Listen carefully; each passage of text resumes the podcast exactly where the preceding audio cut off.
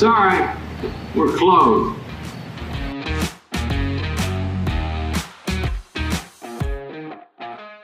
Ladies and gentlemen, welcome back. Sorry we're closed. Episode 38, I believe. I always do this, Mike. I always I always start the podcast and say and I never look at what episode I'm on. I just say and then I'm but I always announce the number for whatever reason. I'm, I have I will tell you I've been 100% correct in all my uh, guesses, but still I feel like I should just look it up one time instead of having to guess every every time it ends in a question mark. It's like I'm Ron Burgundy. Uh, every time it ends in a question mark, the number of podcasts I'm on. But listen, it's great to have you. Um, for those of you who don't know, me and you have became friends on Twitter. I think, right? Uh, we are one of those. Uh, well, first of all, you should tell them who I am. My Oh, name is. Gu- Hello, everybody. I'm Guns from the Yes. Guns Show. my name is Guns. Guns with a Z. It's my last name. Pretty much the best goddamn last name ever out there. Do a lot of I thought it was broadcasting. All the, yeah. No, no, it's true. And then you meet me, and I am the last person that should have the name Guns, and I have no tattoos. So it's pretty funny when that happens, and people are like, "Dude, you're Guns that like we hear about." Yeah, complete opposite. But um, we did meet kind of like on Twitter. Obviously, we both have mutual friends in like Barstool and big supporters of them, etc. And uh, like I had known about you, etc. I covered sports for ABC radio here in New York City for years. So I did Yankees, Mets, etc. So like I know I know sports, but um, but uh, we kind of just started like liking each other's tweets, and I was like, all right, well, he's not a scumbag that I know of, so I'll give him a Hmm. follow. no, not that you know of. Not that you know of. At least not yet. Uh, but yeah, you do. You have your own show, The Gun Show. Yeah. Um, and from what I understand, because I've, I've listened to a few episodes and I've actually I did some of my own research because that's what good podcast hosts do. Uh, I hear I hear that. Yeah, I hear I hear that. You have you, you have a whole you know gamut of of, of different types of um, guests on the show. I saw Fall Out Boy. I saw Aaron Boone. Yeah, I- I've. Uh, so this is the bottom line. So Yeah. I always loved music. Um, I think music is the one thing that no matter what we're going through in life, like legit, it can get us through. So whether you're happy, it's like, all right, shit, man, let's play, let's pump the jams like before we go out and we're pre gaming. You know what I mean?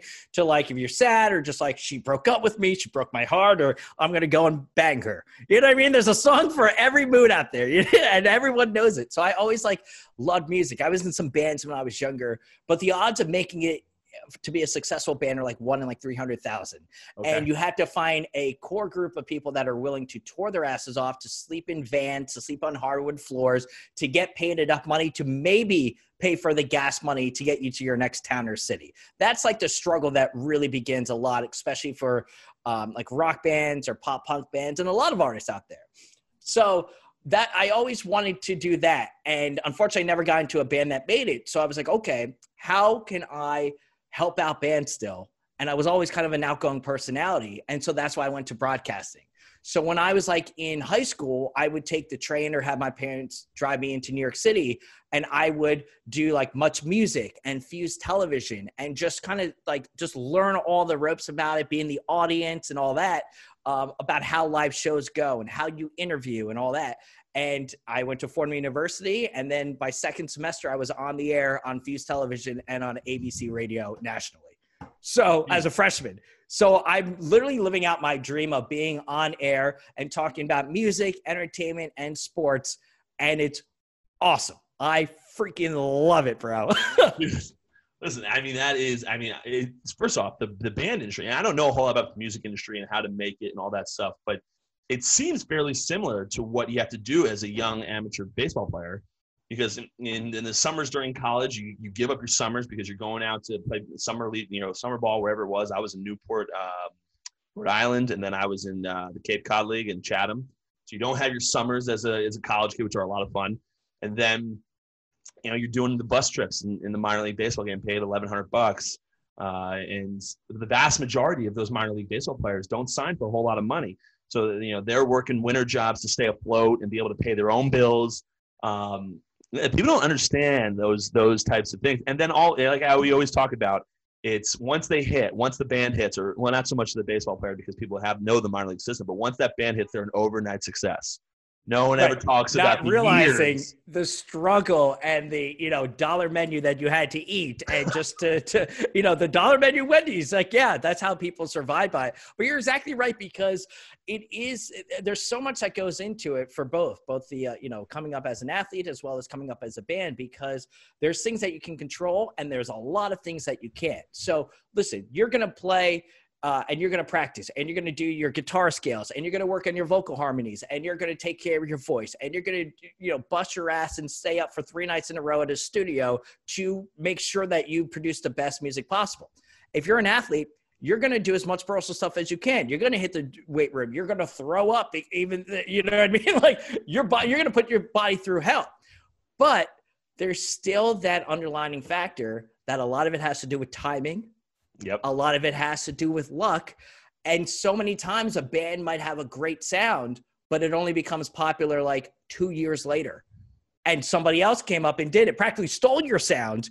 So you never get the credit. You're like, shit, we were doing this a couple years ago. But timing, man, it's all about timing and those opportunities like fucking that uh, the yodel the yodel kid, that Mason kid or whatnot Yeah. like what the hell is that and then he got signed by atlantic records for a multi-million dollar contract now like that's wild or like call me maybe by Carly Rae Jepsen like oh, I what the fuck? that song. you know like it just happens bro it's wild What's that festival out in out in California? uh coachella Coachella. was wasn't yeah. wasn't the yodel guy in the Walmart, and then like two weeks later he was playing at Coachella? yeah Uh, yeah That's that is mind blowing it's like life changed bro completely. changed. But it's also just like, listen, man, like it's like, you know, it's Aaron Boone goes down, not like A Rod needed the opportunity, but Aaron Boone goes down, boom, now we have A Rod. Or somebody, you know, like, you know, Luke Voit being able to have opportunities for the Yankees or just different players. That's why you always have to be ready to go in case your number gets called. Alex Smith was the third quarterback for the Reds, uh, Washington football team this year. Now he's starting again Yep. because the other you know like you just have to be ready to go you can't sulk you can't mope you can't feel sorry for yourself because you gotta go bro because if you're not somebody else will be Always, always. And I, it reminds me a lot of AAA baseball. So you know, you get through the minor leagues, the, the A ball, the single, the double A, the all those. They're, they're, you know, you're still, you know, you're a young guy, or you're you're excited. You have a few salty people there who never never going to make it, but for the most part, it's, it's exciting, it's energetic, all that stuff. Then you get to AAA, and AAA is that mix of of people like where I was in the beginning of my career, where you know I'm the young guy fresh into AAA, like I'm one step away from making my dream come true. You know all these all these crazy things happening, and then you have the middle of the road guys that are, have been there for a little while and they've been up, they've been up and down. Then you have the old guys. disgruntled Oh, disgruntled they bastards are furious that they didn't. They, they they've been doing AAA for the last seven years, and I've been up and down. I'm better than those guys up there. Blah blah blah Right. blah blah blah blah blah blah. never and- a positive thing to say just Oh. always why always why they got screwed and why they're better than somebody else who made it Always, it is without a doubt. Or the, the one you hear all the time. And I was I was guilty of this myself. Is especially with the Red Sox when you had the Red Sox teams that were good, winning World Series, like and then they're like a premier team in the league. You're like, oh, if I was if I was over by the Marlins, I would I would have had five years in the big leagues by now. Like I would have done this, I would have done that. Where in reality, listen, if you would have had five years in the big leagues, if you were the Mar even Marlins, the Marlins would have traded for your ass because you're sitting in AAA, but you're not. You're not. Right. It's not Yeah. the way the world works. Uh, and there's always you have your cases of people getting screwed every now and again, where they're just kind of being held there because whether or not the GM really likes them and doesn't want to give them up because he's it's you know it's like a safety net for him, It's and just po- in case someone gets hurt. Politics, financials. Uh, maybe you're just a, a dirtbag that nobody wants you on the team unless you're really, really, really good, and then they'll just deal with it. You know what I mean? And kind of like put you in the. I remember when I went to. Um, um, I, I'm a diehard Yankee fan. All right, Okay. so Go Red you. Sox. Yeah, yeah, exactly. And one of my first opportunities at Fordham University was I was um, uh, I joined WFUV, the radio station, and um, I had some broadcast experience on me because I was doing high school stuff and and on air experience, and I was go getter. I was a hustler and grinder for sure, definitely like worked my ass to get everywhere. Like my parents didn't give me anything, and I covered the New York Yankees spring training, and I walk in that first day down in Tampa just by myself. You know, I have the credential. I have Yeah. no idea what I'm doing. And I walk in and I was the only advice I got was like kind of just like sit back like those first couple days, like see what the hell's going on before you do anything. So I did like you know I learned about questions and what to do. So I remember in the corner was Bernie Williams, and he had his guitar and his amplifier. So I remember going to Bernie because I love music, and I just asked him about music, not even about baseball, and he loved me because he was like, "Thank God nobody's bothering me about sports." Here's this young 18, 19 year old kid, so we talked music. And I was like, that's awesome. Like that broke my thing. I saw Mattingly walk by. Mattingly was my hero. I fought people for number 23 in all the sports I played for growing up. You know what I mean? Like yeah. you had to be 23. I was literally getting fights to get 23 in Little League. And he, uh, I was like, excuse me, sir, Mr. Mattingly, do you have a couple questions? And he talked to me. So I was like, oh, fuck. Like I just interviewed my idol. but then there's Tony Womack. And wow. Tony Womack, he was on the Yankees just for one year. And this is probably why. This is when the Yankees had Tony Womack and Kenny Lofton. Kenny and Kenny Lofton, I was told don't even don't go up to him. And I was like, all right, fine. Like, is he brutal? Yeah, apparently he was just a dick. So, uh, but really? like, so I just never went up to him. That's at least what I was told by the other person. So I go to Tony Womack because I, I, think I was I was Jeter had just wrapped up and Tony's next to his locker. So I was like, all right, well I'm here anyway. Like let me get as much press and audio as I can. And it's spring training, which is so much more laid back. So I go, excuse me, uh, Mr. Womack, do you um, uh, can I ask you a question? And he goes, he goes, I uh, he goes, I don't answer questions. I'm like, okay. I was like, well, do you have any expectations? And he goes, I don't get expectations. And he threw his towel at me. And you talk about a traumatizing experience as a 19 year old, like shaking my hand, like, you know what I mean? Like, my holding my recorder, throws his towel at me. Tony Womack, like, dude, Tony Womack could walk down the street right now and nobody would know who the F he is. Like, no. I don't care about Tony Womack. I'm so much better than you, Tony Womack. Not as rich as you probably, but still, like, that's that is the ultimate, like, dude, why be a dick? Why be disgruntled if you don't have to be? Especially spring training, things are laid back. Like, oh, throw a towel at the kid? What the fuck is that? Dude, dude. And honestly, I, you see that more in baseball than than than I would have liked to at the upper levels. Like one of the other big things was autographs. You know, guys would not sign autographs. Some guys wouldn't sign them at all. Some of them only for kids. Some of them, you know, not if you come to me outside the stadium, nope, you gotta buy a ticket to the game. You know, like all these and I was like, listen, weren't you guys kids at one point that like covered their notebooks practicing their autograph and now someone might might sell the card and now you're oh no no i would never i would never let someone sell make money off me. Like what are you doing? Like you've been waiting for this. Why are you all of a sudden bitter? Why are you this old you know veteran that hates signing autographs out of nowhere? It just always blew my mind and the same thing reported there are some reporters i will say and i'm sure specifically in new york uh, in boston that are assholes. Like I, I remember I had one. I was sitting in Boston uh, in the clubhouse, and my locker buddy was Craig Kimbrel, and Craig, you know, phenomenal closer. You know, one of the best to ever do it. Right, he's struggling now, but at the time he was thought of being one of the best to ever do it. And some guy comes up to him. It's a Boston media, and I don't know how bad New York was, but I because I never got interviewed there. But in Boston, like some of these guys, they like they try to get you. Uh, they, yeah, they try they to got get, your questions. Yes, they're and and there and, and, there's a fine line, like as being like you know I'm on air, I do cable news, I and you know I'm, I'm a reporter, etc. But there's a fine line between like it's almost like it's almost like that person like in high school that got off by seeing other people get in trouble, whether it's yes. a tattletale or somebody who's just like, oh well, well he didn't do his homework. Let me kind of like rat him out. Like that mentality definitely happens in the media for sure. Because the, I mean, look at like a Skip Bayless. You know what I mean? Like the holier than thou or whatnot. You are purposely being a dick. Some of it is a stick. Other like like Skip, although Skip has gone beyond just being a stick, like he's just the worst. Yeah. But um, others are just like they need to constantly reassure themselves that they are better or uh, why they, they want to demean the player so it makes them seem superior for why you have to listen to them as if they know it all. Yes. And this guy walks up to Craig, and we were on a little bit of a losing streak at the time. And he walks up to Craig, goes, You know, the, the, you guys are, let's say, two and seven in your last nine, blah, blah, blah, blah, blah. How much do you blame John Farrell for this? And what is Craig supposed to say to that?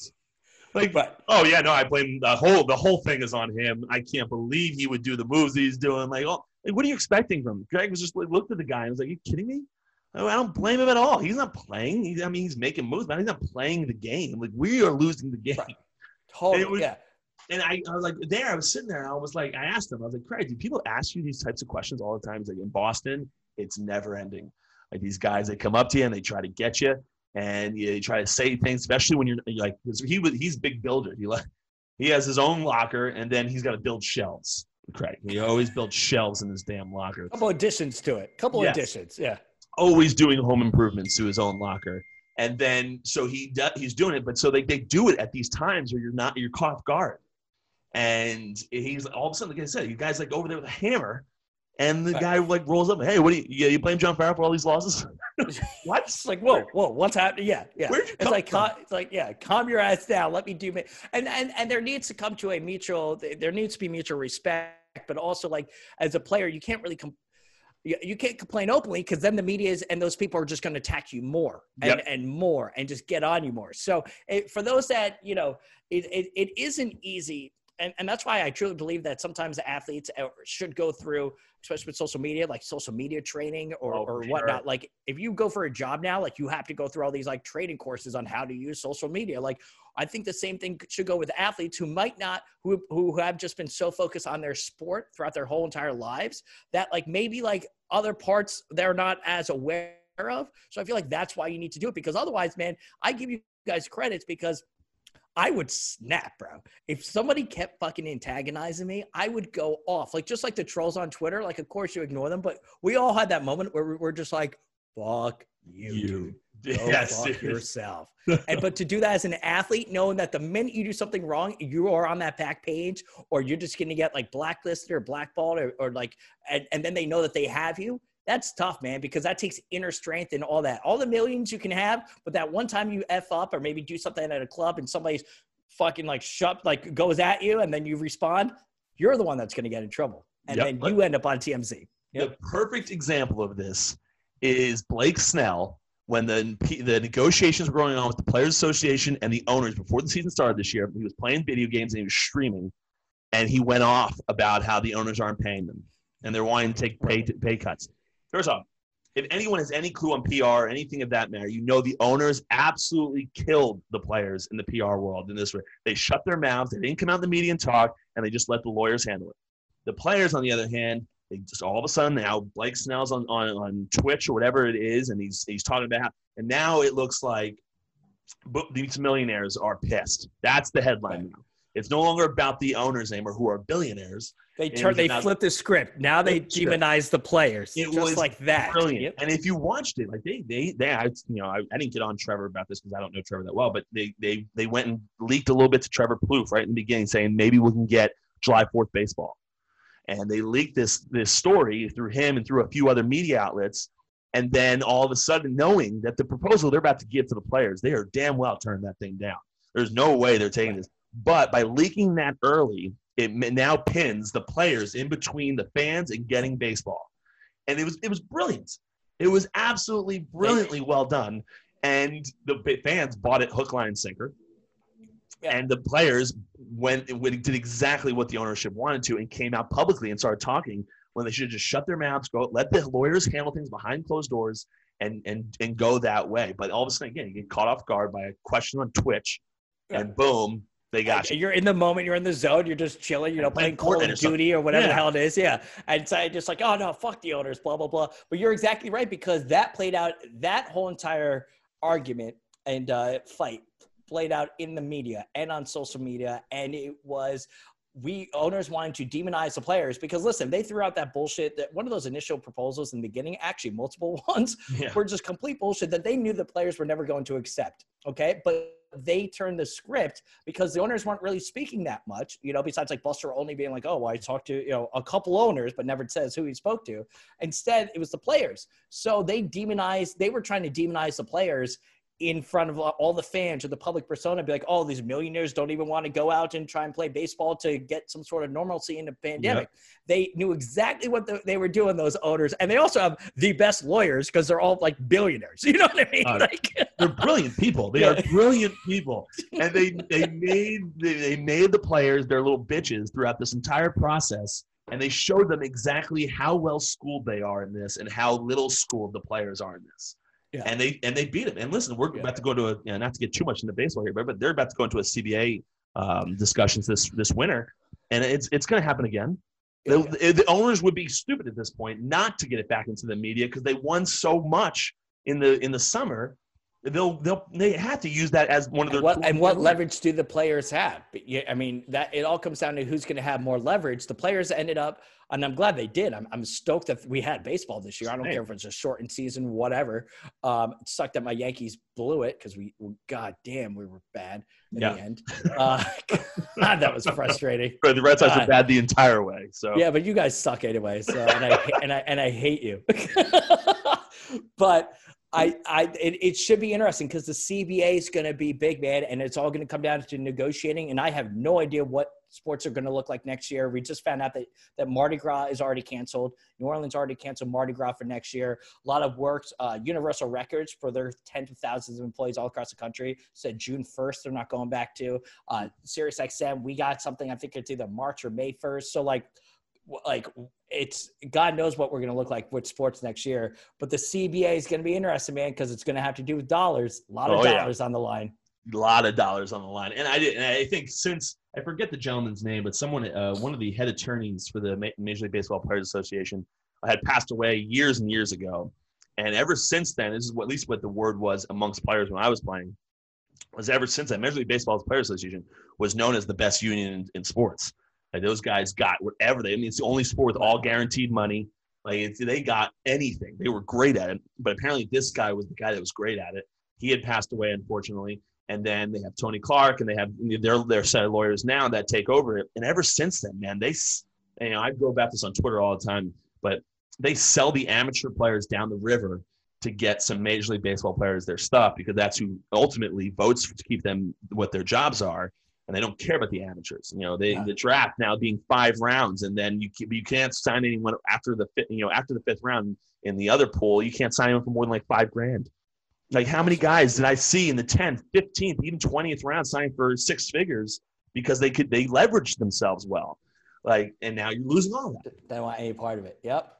It's It's- it's a it's a crazy It's world. definitely, yeah, it's definitely crazy in inside baseball for sure. I have a question for you though, man, because I was talking about like touring, and I've gone on tours and like I do like the Vans. I was doing the Vans Warped Tour growing up, and like was broadcasting on that and touring Mhm. with bands. But like you know, like we would go on the tour bus and, and go from city to city. Every day you wake up in a different city, so it was kind of like almost like you guys would play like your three game stretch or whatever the hell Yeah. it might be in AAA. But um, what uh, did you- things? I mean, you guys, you guys were definitely in some BC rate cities, especially AAA. I mean, you're talking like random as well. So like. Did some fun go on? Like, I mean, have did you guys have to hit up like whether it's random ass like the worst of the worst strip club? Like, I mean, like, yeah, I mean, there's like you had to occupy yourself somehow, whether it was fun or just like shooting guns or whatever the hell might be, right? Like, dude, you guys were in some really back town. Oh, some of especially at the lower levels, you, you're in some cities that you know are. Know, perfect example is Lowell, Massachusetts. It's one. It's the short season ball for um, for the Red Sox, and I like Lowell. I like playing there, but it's it's a town that's kind of it used to be all these textile factories, right? It's all these textile mills that used to be really a booming type city, kind of like Buffalo was, and, and when they they were a booming city, and then they kind of started dying because things kind of moved elsewhere, right? And I remember going to the bar in Lowell, Massachusetts. I'm 21 at the time, just got drafted.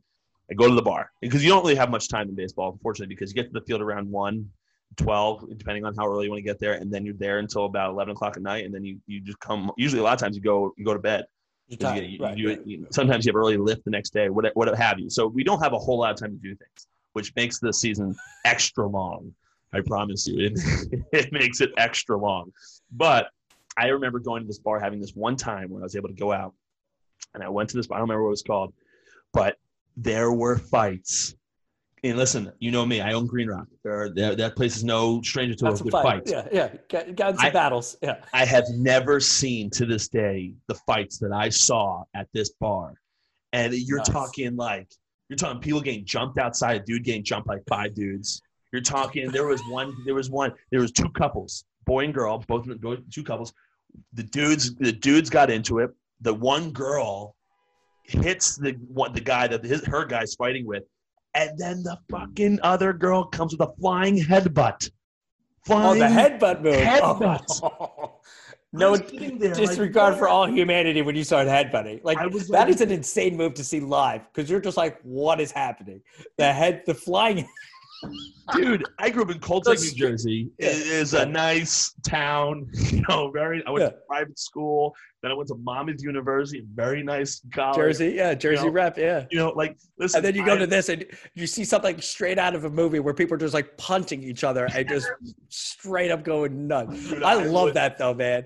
Like, I, I was- lost my mind. I lost that like ask me to bar fight that's like the legit bar fight is something that you really true, truly never see but when you have like that type of experience you're just like holy shit this is Dude. wild Wow, because at Green Rock, you have you typically get like a punch thrown, and then the bouncers are there. Because Green, Green, first off, Green Rock is very tight, um, and I employ many bouncers to avoid those things because typically in those scenarios, just you know, I'm sure my listeners know this by now because I've talked a little bit about it, but um, they always sue the bar. They very rarely sue the person they fought with because the, they assume the business has more money to go after, and then they'll claim that we overserved. They'll claim that you know, you know, we, we didn't protect them well enough because they were the assholes. Well, you know, what what I supposed to do? Like right yeah yeah bodyguard for everybody like Yeah, yeah, so- yeah, yeah they do all of these things. So you know, I, I employ a lot of the bouncers to break things up before someone gets bodily harm because you always need a medical report in order to sue us. So, uh, or at least have a case to sue us. People sue us without one all the time. But uh, so it,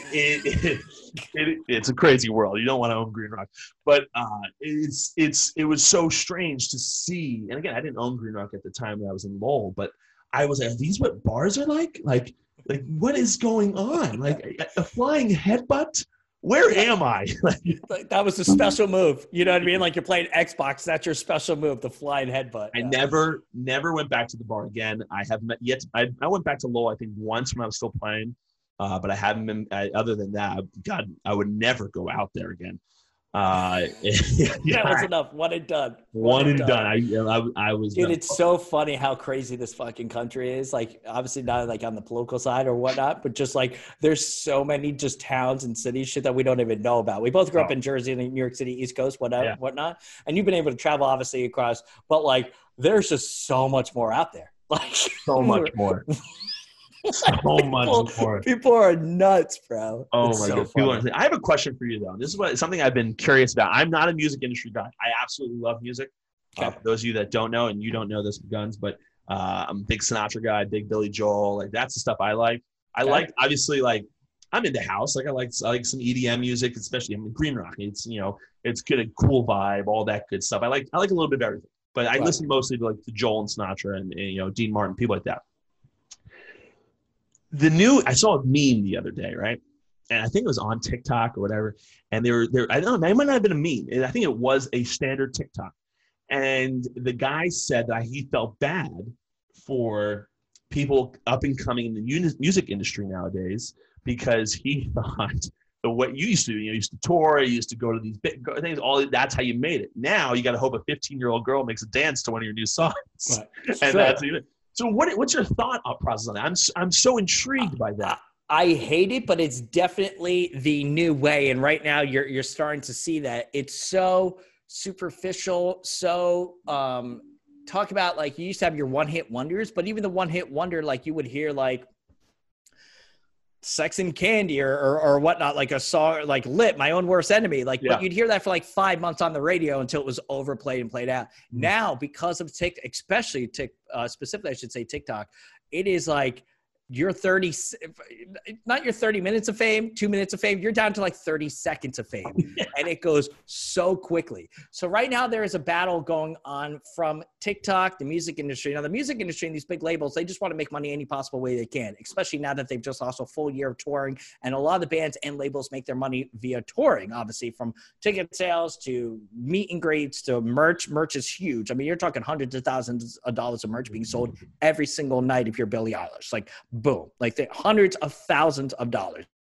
And that, on a 42 tour date, you're talking a ton of money. Yes. So they need to figure out what they're doing. So even though I think they should be, it's a double-edged sword. On one aspect, it's like, all right, cool, man. Listen, dude, I'm I'm the one that does that TikTok song. Like, yo, they made a they made a dance to it. Like, this is awesome. Like, oh, perfect. Now you get a couple, you know, maybe like 100 million streams on it.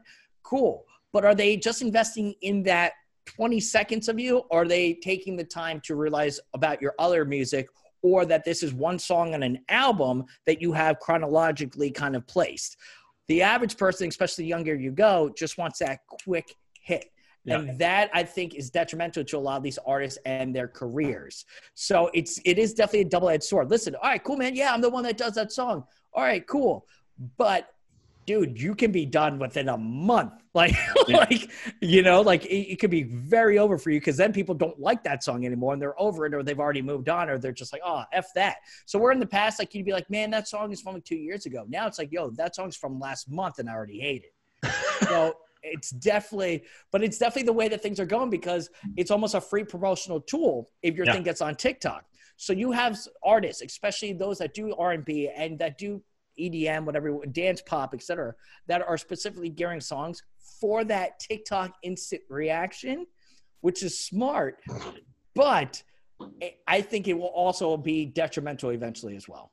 Okay. I'm so I'm so curious about that type of stuff. Yeah. And and why and like and how because I mean now I'm hearing TikTok songs at the gym, like and I'm just Yeah. like, where do I know this song from? Then I um all of a sudden I'm like, oh Charlie D'Amelio danced to this. Like I'm like, God, I should not have Charlie Right. D'Amelio in my head. I'm it gives these TikTok, and it's almost like they they used to be called A and R. Like you know, A and R would go out and you would for major labels, and they would find the next big artist, and they would sign them. They would sign Avril Lavigne, who started out as a freaking country artist and was seen doing country, Yep. and somebody saw her and was like, "Hey, we're going to gear you to be Avril Lavigne, um, this rebellious youth." Punk rock whatever and then Yeah. made her into the star. So that's like what the a&r does. You find the artist and cultivate them into doing it. Clive davis always had his team of people that was able to find you know whitney to yeah i mean you know clive davis was clive davis and founded everybody. Um, but now it's almost like these influencers or even people like you know the gun show itself like being able to break these artists via digital via spotify and tr- getting these artists known where in the past you had to go through so many different layers. Now it's like boom like somebody like charlie or whoever they are now these new a&rs where if they are dancing to your song you are guaranteed to get 100 million plays boom Done. Right. Done. which is cool but from somebody who likes music yourself and myself like love music like it's taking away from an album and the actual artistic ability and Yeah. it was funny because i had somebody one of the heads of spotify on the gun show a couple weeks ago and we were talking about this and i was like what would you say because i know my friends are doing that that are in bands and i have friends that are literally number one right now on billboard charts like and i have up and coming bands. I know like i've interviewed taylor swift to nick jonas to fall out boy to guns n' roses like everybody across Yeah. the spectrum. I just love music in general. Dan and shay are my homies all, all sorts of stuff. So what's happening now is it's the ADD generation, man. And so are you. You're at the gym. You do you want that 30, 40 second build up or do you want that immediate hit? If you're scrolling through a playlist right now, you want that immediate hit. Are you really going to wait 15 seconds for a song to to capitulate or to to hit off? Like eh, the average kid these days, if you're going from like banger, banger, banger, and then you have to kind of slowly build up, unless it immediately catches you, they're on to the next one. Yep. So it is it's affecting the ability to write your songs for sure. It's fucking wild, man. It's it's it's smarter than I can do. I'll tell you that much. that is that is mind blowing because when I'm going on to let's say I use Apple Music, so when I go on Apple Music and I'm going to hey I don't I, I don't have any new songs, let's go through you know what, whatever whatever new playlist you know curated playlist that Apple Music's making. If in the first 15 to 30 seconds I'm not like oh this, this is pretty cool beat, you know if I'm not into it I'm like ah let's move on. Ah this sounds like this other song I don't like. Let's move on. So it is interesting that that's that is you do effectively, and I don't think that as a as a baseball player. Like I don't think about that stuff, but Right. it's interesting. Like I understand that makes sense that you would have to now write your songs in a way that You change your process.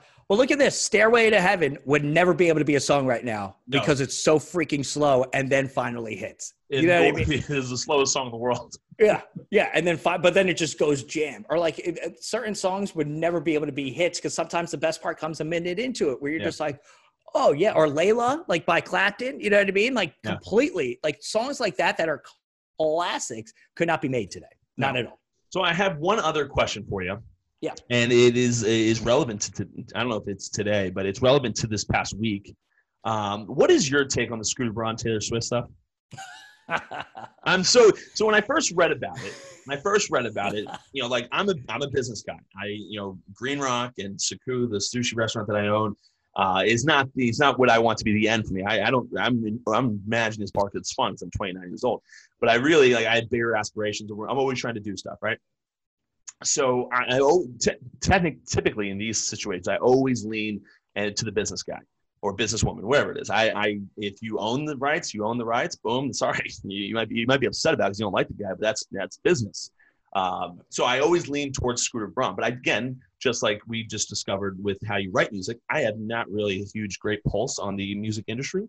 So I'm curious your thoughts because you've been in the game for how long now? What are your yeah. thoughts right now with Scooter Braun Taylor Swift stuff? It's interesting, man. Listen, I like anytime I've met Scooter, interacted with Scooter, I've seen Scooter, et cetera. He's always been cool to me. He's a very good businessman. Obviously, you look at his uh, the artists that he has, and just the Scooter Braun um, uh, I wouldn't say empire because it's not like it's like you know it's not like it's Puffy. You know what I mean? No. Who had like had an yes. empire, but he's got a good you know he's into publishing. He's into his own management. He's got he's got investments. He knows what he's doing. He's good yes. He's smart. Yes. Here's the bottom line: Taylor Swift signed a contract, and it sucked. And she signed a contract like many other artists do, but it's a give and a take these labels are going to invest in you. They want to have control over it because every once in a while you will sign a Kanye, you will sign a Taylor Swift, you will get this person that will be around for the next 10, 15, 20 years, Sheryl Crow, etc. So the contracts suck in the beginning and you don't really have that much leveraging. Now, a lot of like Taylor Swift Swifties uh, supporters are like, yeah, but she was 15. Like that was so mean what they did to her. Suck it up. Sorry. Sorry. Shit sucks. Like that's why you get a good lawyer and th- you have to play the game. Now, did Scooter did Scooter screw Taylor? Did Taylor screw Taylor herself? Here's the thing. Um, Taylor and Scooter hate each other. So not only was it a business relationship, it became personal. And Scooter was like, "Well, f you, I, I, you, you don't, you talk shit about my artists, the people that I invest in. I'm going to go out of my way to, to screw you." And that's essentially what he did. Now, I respect that. You know what I mean? Like I there is that. there is a part of it where it's just like, was it right? No, but a lot of things in, aren't morally right in business. Yeah. But whatever. Now, is Taylor going to be fine? Of course she's going to be fine. Is Scooter Braun going to be fine? Of course he is. Now, what Taylor's doing is she is trying to redo all her old classic songs. And I listen, Taylor's new stuff like I'm not in, I'm not a big Taylor Swift fan to begin with, but the old stuff are some jams. Okay, yes. so she rewrites those. She's now trying to get back at Scooter, saying, "All right, well, I'm going to rewrite these, add something new to them, so that way all people care about is the new stuff, and that you won't win any money or gain any money in the past for my old stuff." It is a, definitely a battle that's going out because Taylor Swift fans are absolutely insane, and then people that don't like Taylor Swift are also insane, and they just fight with each other. Yes. So it is funny. You got this big um, industry mogul out there going after Taylor Swift, who's supposed to be America's sweetheart, blah blah blah, and it's hilarious to see play out in public. It and is. I'm just, and I'm supposedly just drinking, yeah, drinking yeah. and eating the popcorn, baby. Love that. And supposedly Scooter just sold the Masters or whatever it is. Sold them for for what he bought them with. Now, what's interesting about this is. people are like, "Oh, he must be out of money." I don't think he's out of money at all. I think he just wanted the a little bit of the spotlight off of him, or also in the fact that Taylor does re-record these and everything goes right, and it would take away from them, I think he did a smart move by getting yeah. rid of them now. He didn't lose any money off of it. Plus, the people that took it are still going to pay him a fraction from it. So he's still making, he's still going to get a percentage from That's it, smart. even though he doesn't own them. That's so yeah, smart. if these new songs that she's going to record replace the old ones, he would have lost money. So he's like, well, fuck this. Let me do it this way. And I'll still get the percentages from it in case these new songs never come out by Taylor. So it's it's straight up smart business, man. It's smart. Boom. It's smart. It, it is. It is what it is. At the end of the day, it's smart. And this is what I go back to, though. You know, let's say the, from the basic stuff of where I'm, I'm, you know, argue with the landlord about certain things, stuff like that. Build relationships. You don't ever burn bridges. And I think, and I don't know what the beef is, where it started. Maybe Taylor was talking shit about Justin Bieber or some shit, right? I don't know where it started, but this stuff when you do things like that, this type of shit can come back to bite you in the ass. And Scooter Braun made it come back to bite her in the ass. I don't know if Scooter would ever went after her if she didn't do whatever she did to begin with. So she she signed bad deals in the beginning. Listen, I signed a bad deal. My you know I signed for a million dollars out of college, but my slot in baseball was 1.35. I didn't know any better. I was a 21 year old kid. My parents had never gone through this. They didn't know any better. So we listened to our advisor at the time. And then later on, I signed with Scott Boras, best agent in all of sports history. And he tells me, no, Boston is known to pay to like whatever you, they wanted you. So what you asked for, they were going to pay you. And it was just like, but say Scott Boras, amazing. this guy wasn't so amazing, but I didn't know any better. I didn't know what I was doing. I didn't listen. I, could I have an extra three hundred fifty thousand dollars in the bank? Yeah, great. But like part of business, right? Part of business. So when she screwed up as a, as a kid, that's you're going to expect that from young people going up against major record labels. They're probably going to be better at you than this. So Yeah, you, you know, so you just you bite that bullet, and then you don't burn bridges along the way. You keep your mouth shut. You do the Derek Jeter, where you just you you do you know I say the politically correct things. I do what I need to do, and I do what I behind closed doors, whatever I need to do. Yeah. And she didn't do that. She ended you know, come back to bite her in the ass. And I love Scooter Braun. I listen to him on the he went on Gary Vaynerchuk's um Of course, yeah, Gary. I Yeah, yeah, yep. he went on Gary's podcast and I listened to him there. Really smart guy, knows what he's doing. Like I like Scooter. So it, it seems to me that Taylor's got to suck this one up. I bet she refuses, and she's bringing it out in the public right now. And she also knows she has legions of fans. So, uh, like I said, of course. I don't have any, you know, anything in the game for from those two, but it is going to be fun. Especially, I just hope it continues just to be a uh, just a mess, and it just Which it more than likely will. Well, he just told the master. Maybe it won't be anymore, but it, it, it normally in these situations, I hope he just comes out and go, I just said something about Taylor, and then they just get into a fight. just like fuck off, Taylor. yeah, yeah, yeah. Go fuck yourself. yeah. Press release from Scooter Braun. Fuck off, Taylor Swift, and that, that's the end of the quote. But listen, man, I appreciate you coming on, man. This was awesome. This was Hell yeah. uh, we've been trying to do this for a long time. We even talked about it over tequila shots at Green Rock one day, and Yeah. uh, you have to come back. You got to bring Where the uh, best decisions are made through tequila shots. Only the best decisions are made via. I think I did Well, listen. tequila with you. I think Jameson the rest of the way. We're definitely gonna. Yeah, I can't. Jay, I've destroyed my inner body as you can match shots. Certain. Sh- I've gotten to that point, and people are like, "Oh, you're old." It's like, no, dude, I've destroyed my body drinking. Yes. So I can't. Certain shots just don't do well with me. But I'll never be the person that won't do a shot. I'll just do a shot of what I want to do. So I figure like that's a good. You know what I mean? Like, oh, you're the pussy. You won't drink. No, I'll drink. Just let me drink what I want to drink, and I'll still get drunk with you. But I just don't want to be in pain or projectile vomit. You know, because my body hates me. Most people So- try to avoid projectile vomiting, from what I understand. What Not I- in Green Rock though. It does happen a lot. happens So- all the time. All the Listen, we got the gun show. We're gonna have you on my show as well, dude. We're Yeah. looking forward to that. Like you said, man, I interview Dan and Shay to you know all these people, et cetera. But also I do the sports. We've had Aaron Boone on. I've had Big Papi on. I've had you know uh, Coach Calipari on. I've had a bunch. Mike Tyson's been on, and I go, "What's Hanging up, with Pat buddy?" I called I called Mike Tyson buddy, and he's like, "What's up, buddy?" Like, like it's like, are you fucking kidding me? You just call me your your buddy? And yeah, it was wild. Well, Very listen, good if you- interview. If you put it on your Twitter, Mike Tyson, Aaron Boone, and Coach Calipari, and then Pat Light, which Light. name doesn't belong? I think they might pick me. We'll never know though until we have you on. So We'll we got to do it, my man. Dude, I So, appreciate I appreciate this, man. It was a lot of fun. Cool. Um, I can't wait to come on the Gun Show. Please go check him out. The Gun Show. You don't need uh, you don't need my approval, but I'm sure you're a much bigger show than I than I have. But I appreciate you coming on. I can't wait to do your show, man. And until next Rock time, guys. I'll see you later. Let's go Yankees. No, fuck that. Thank you so much for listening to the Sorry We're Closed podcast. Go subscribe to our email chain over at thepatlight.com and follow us on all social media. Until next time, guys, I'll see you at the bar.